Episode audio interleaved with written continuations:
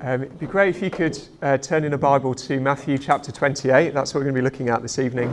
Uh, so get a Bible, Matthew chapter 28, and it's on page 1001. Matthew 28, verse 16. Now, before we uh, turn to that passage together, I want to ask you as we begin um, who is telling you what to do with your life? Who is telling you what to do with your life?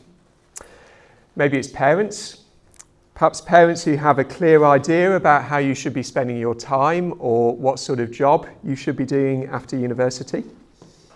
Maybe it's parents, maybe it's the people you read online. Maybe there are one or two people online who have your attention perhaps more than other people. Maybe it's your friends at university or in the workplace. Maybe they're shaping your thinking and your lifestyle in all sorts of ways.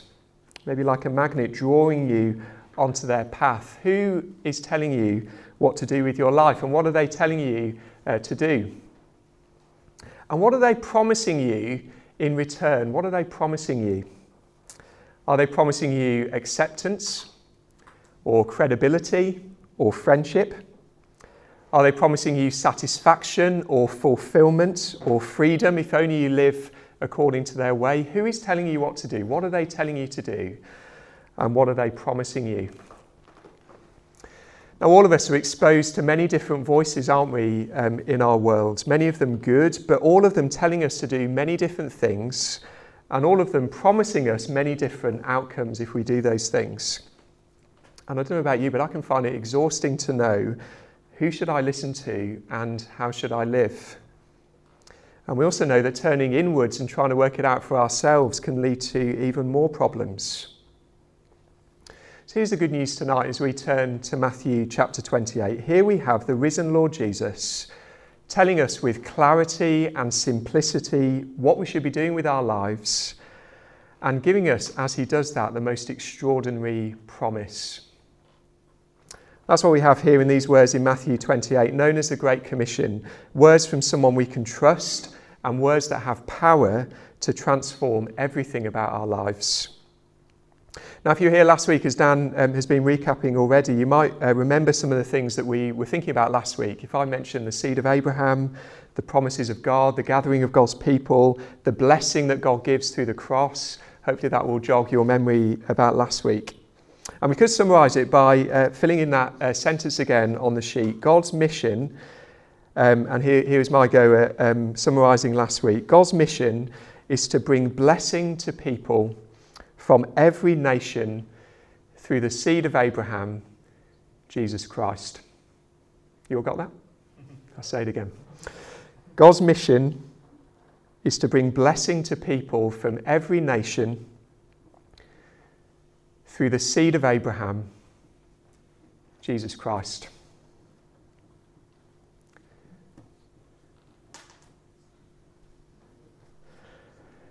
I think that's what we uh, saw last week. We saw that God is pouring out his blessings on people from all the nations and is doing so through the one who um, took our curse, the Lord Jesus Christ. And tonight the question is how is God going to spread that blessing to the nations? How is it that people are going to be gathered around Jesus um, for all eternity? Now, the headings on the handout uh, tell you where we're going. We're going to see that the one with all the power sends us out into all the nations with a never ending promise. So let's start um, with our first point the one with all the power. Have a look at verse 16 of Matthew chapter 28 with me, and we'll read to verse 20. Then the eleven disciples went to Galilee, to the mountain where Jesus had told them to go. When they saw him, they worshipped him, but some doubted.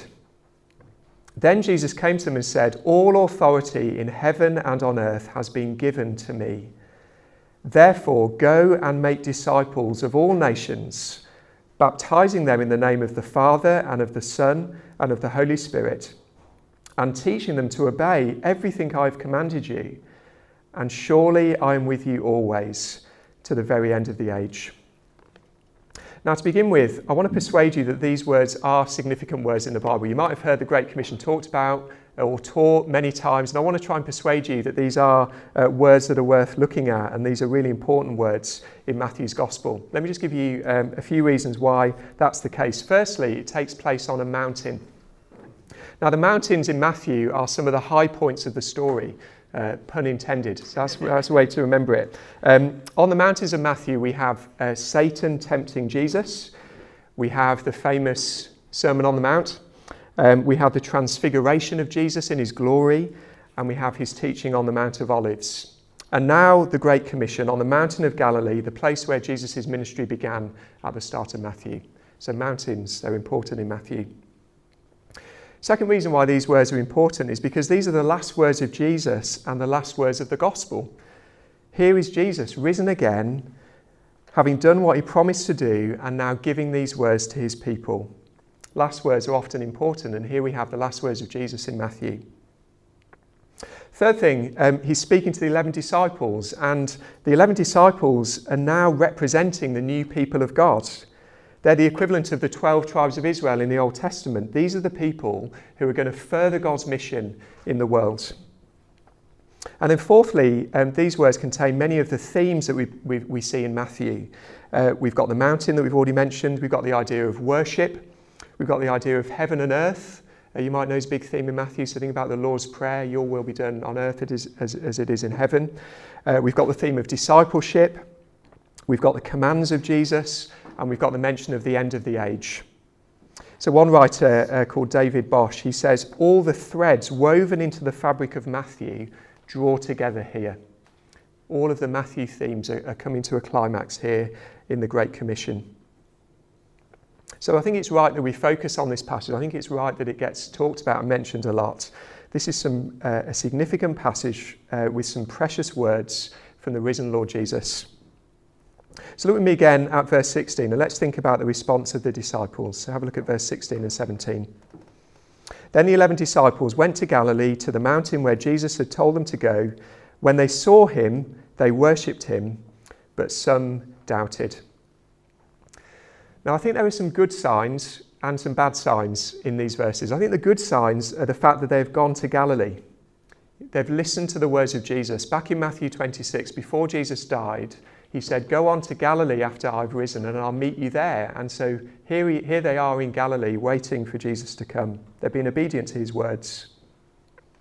The other positive is um, that some of them worship him. They do exactly what they should do. They bow down before uh, this king, the risen king who has defeated death. They're face to face with the Lord of all. But some doubted. I've been trying to get my head around this, and the word could mean something like hesitate. Some hesitated when they saw Jesus. There is some doubt in the minds of the disciples. Maybe they're not sure whether this really is Jesus. Is this Jesus, the risen Jesus who we know uh, died? Is this some kind of a hoax? But maybe, and maybe this is more likely, they're hesitant because they're not sure how Jesus will receive them. Remember, every one of these disciples has left Jesus at the time of his death. All of them ran away and fled. Peter denied him three times, and so they're hesitant. What will Jesus do? What will Jesus say to them, given that that's what, how they've responded when he died? But they're given reassurance, aren't they, in verse 18? Jesus comes to them, he approaches them, he draws near to them and he proclaims his power and authority. All authority in heaven and on earth has been given to me. So let's think about that sentence a little bit more together. All authority in heaven and on earth uh, now belongs to Jesus. I wonder if you can think back to um, the temptation of Jesus in the wilderness in chapter 4. You might be familiar with that um, part of the Bible. There, the devil took Jesus to a very high mountain, you might remember, and he showed him all of the kingdoms of the world um, right there in front of him. He showed Jesus all of their splendor. And he said this to Jesus He said, All this I will give you if you will bow down and worship me. So the devil, back in chapter 4, promised to Jesus all the kingdoms of the earth if only Jesus would bow down to the devil and worship him. But Jesus knew, didn't he, that his path was a path of obedience to his Father in heaven, a path that would lead him to the shame of the cross, and a path that would lead him out of the grave and into this place of glorious power. Jesus now has more, doesn't he, than the kingdoms of the earth that were promised to him by the devil. He has all authority in the heavenly realms and all authority in the earthly realm. And it's been given him not by the devil, but by his Father. I think there's some Daniel 7 resonances going on here. Daniel 7, verses 13 and 14, is a, is a significant passage in the Old Testament. And there we read that God will give all power and dominion to this figure of the Son of Man, who we, um, we later find out is Jesus. And Jesus says, That time is now. He has defeated death, he has conquered sin, he has conquered Satan, and therefore he now reigns as the all powerful King of the universe. God has given all authority to his Son. You might know uh, these famous words of Abraham Kuyper, where he uh, summed up the authority of Jesus. He said, There is not a square inch in the whole domain of our human existence over which Christ, who is sovereign over all, does not cry, Mine. And so the first response that we must have is the response of verse 17, isn't it? They worshipped him. We need to realize that we are not the Lord of our lives, Jesus is. We're not in charge of our future, Jesus is. We're not in control of the world, Jesus is. And so let us bow down, let us worship, let us fall on our knees before our rightful Lord and King. He is the one with all the power. And secondly, the one with all the power sends us out into all the nations. Now, the first word of verse 19 is a really important one. Have a look at that first word. It's the word therefore. That word transforms the command that Jesus is about to give. We're to go uh, not in our own power or our own strength, no, because Jesus has all authority in heaven and on earth, therefore we can go with courage and boldness to the nations. As uh, DeYoung and Gilbert put it in that quote on the sheet, we go because he reigns. And so let's think together what does Jesus, the risen, powerful Jesus, commission his disciples to do? Well, it's captured in the first few words of verse 19. Therefore, go and make disciples of all nations. Now, I think it's helpful to have what we saw last week in our minds from Genesis. Remember, God is going to pour out his blessings. And who is he going to pour out his blessings on? On all the nations of the world through his promised seed, Jesus Christ. It was always God's plan to include the nations in his eternal purposes. And now that Jesus has died to bear God's curse, and now that he's risen in power and glory, now that he has defeated death and crushed the serpent, the nations can be reached and blessing can flow to the world. And it will happen, and this is a challenging part God's mission will happen as disciples of Jesus make other disciples of Jesus. Therefore, go, he says, and make disciples of all nations. Bring my blessing to the peoples of the world. Go and be part of my mission. Now, I want to take a step back at this point and think for a moment about the word disciple. Now, if we're going to fulfill Jesus' command here, then we need to know what a disciple is, don't we? We need to know what we're trying to make. You ever watch the Great British Bake Off, you'll know that one of the challenges every week is the technical challenge. And if you've ever watched the Bake Off, you'll know that um, just before the technical challenge, they have no idea what they're going to bake for that week. So they get told the thing that they need to bake, and then they have to try and make it. And every so often, uh, well, this happens to me quite a lot when I watch the Bake Off, I have no idea what it is they're supposed to bake. Um, and sometimes all the bakers in the tent have no idea uh, what it is they're supposed to make. You know, they might hear um, you need to make a Devonshire split this week. Does anyone know what a Devonshire split is? No one knows what that is. And so you have to try and stumble through the challenge, making what you think might be a Devonshire split that looks and tastes like one. Um, I'll put you out of your misery and show you a Devonshire split. They look really nice, full of cream, delicious. Now, I think the same thing um, is going on when we think about disciples, making disciples. We need to know what we're making, don't we? Otherwise, we'll just stumble through life thinking we're making disciples, but actually, we don't really know what a disciple is. So let's go back to basics together and think together what is a disciple?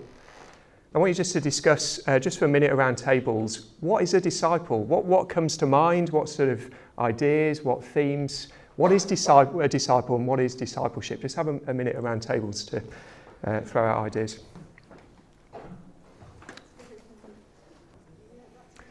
Okay, let's hear um, a couple of things that you suggested. So just shout out what comes to mind when you hear the word disciple.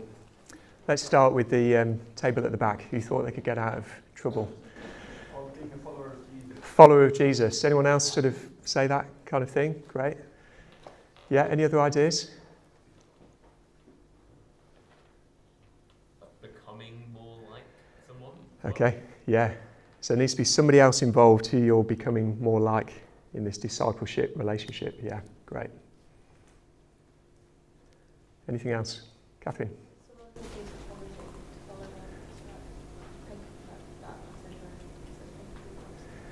Yeah, brilliant.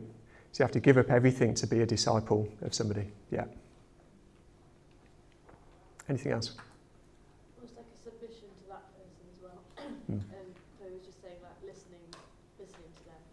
Brill. Yeah, listening to the person. Great. You might try and corral other people into want to join us. Yeah.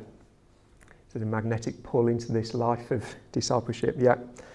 Okay, fantastic. Well, let, us uh, carry on looking down at verses 19 and 20 and let's see how Jesus talks about discipleship. Let me just try and show you the, the flow of these verses and uh, it should help us to know what a disciple is. So, verse 19, Jesus says, Go and make disciples of all nations. That's a kind of headline. And then it's like you double click on that word, make disciples, and from there uh, flows two things. You know, two things drop down. You've got uh, baptizing people in the name of the Father, the Son, and the Holy Spirit. That's the first aspect. And you've got uh, teaching them to obey everything that Jesus commanded. So let's just think about those two things a little bit more. Firstly, uh, baptizing.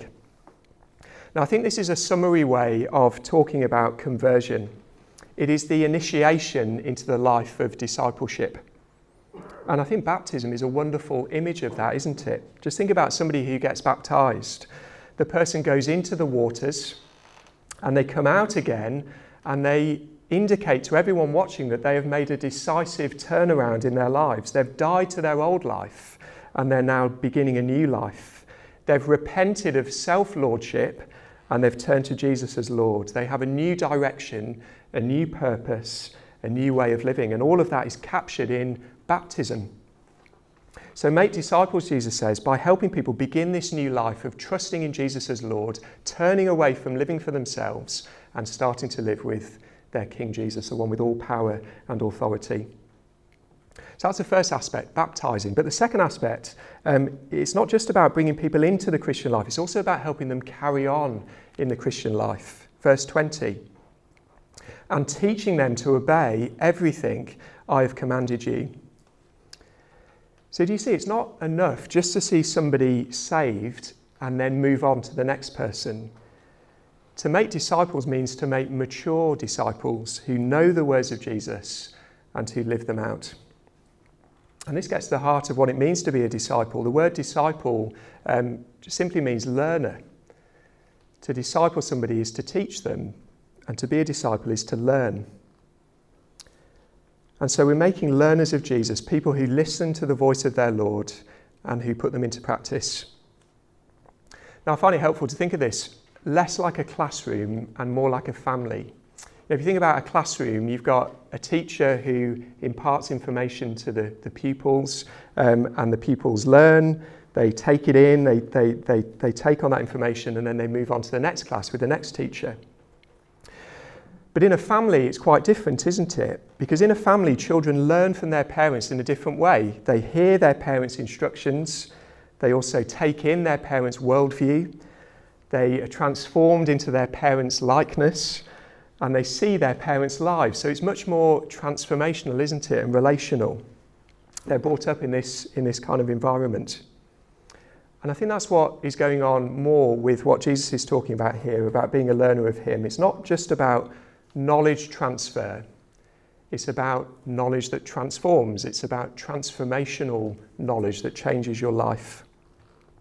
And I think we get that. If we look at verse 20 a bit more closely, um, I think sometimes we, we, we maybe miss this or, or misquote this verse. It's not just teach them everything I've commanded you, it's teach them to obey everything I've commanded you. And do you see the difference there? It's not just this imparting of knowledge, it's about transformational knowledge, it's about living differently.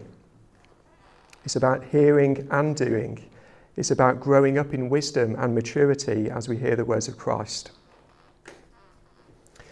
Now, just turn over the page with me on your handout and um, have a look at those couple of verses at the top of the, the sheet. I think this will help us understand what Jesus means by uh, obeying everything that he commanded.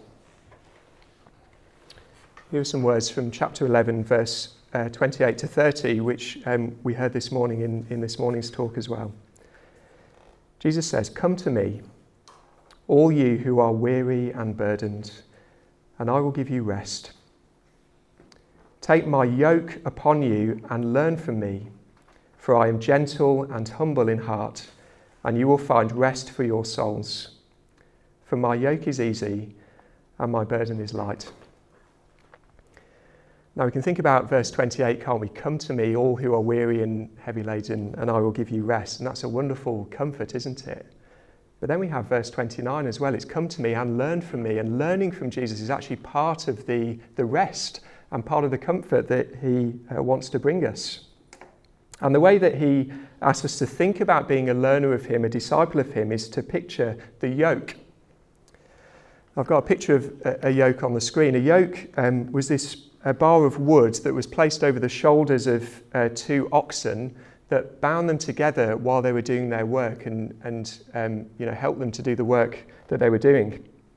It was a symbol of submission and service and obedience. And I, I don't know whether that surprises you to think that Jesus would use that to describe uh, this discipleship relationship and this learning relationship. He says, Take my yoke upon you, submit to me, learn from me, obey me. But the reason that is a wonderful thing and not a burdensome thing is because of what Jesus and his words are like. Jesus is humble in heart, he's gentle, and his yoke, verse 30, is easy and his burden is light. In other words, it's a freeing, liberating, joyful experience to be a disciple of Jesus under his lordship. Yes, there are commands to obey. Yes, there's a life he calls us to live. But as our loving Lord, every one of those commands and every one of those words is good for us. Now, just note with me how different that is from the words we hear in our world. Remember the question at the start who are you listening to? What are they saying? What are they promising you?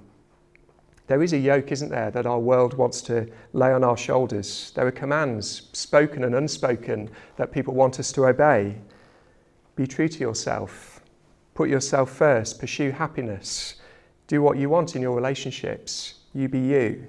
There is a yoke, isn't there? There's, there's commands that are out there in our society that we feel the pressure to obey, and we all know that those things can be exhausting and constraining and ultimately dissatisfying. But here we have the Lord Jesus saying, I have a light, easy yoke that I will place upon you if you will come to me and learn from me. It is an increasing joy to walk in the ways of Jesus. And we need to remember that as we seek to make disciples of Jesus, we're asking them to come into this life where they can submit to Jesus as Lord and what a wonderful place to be.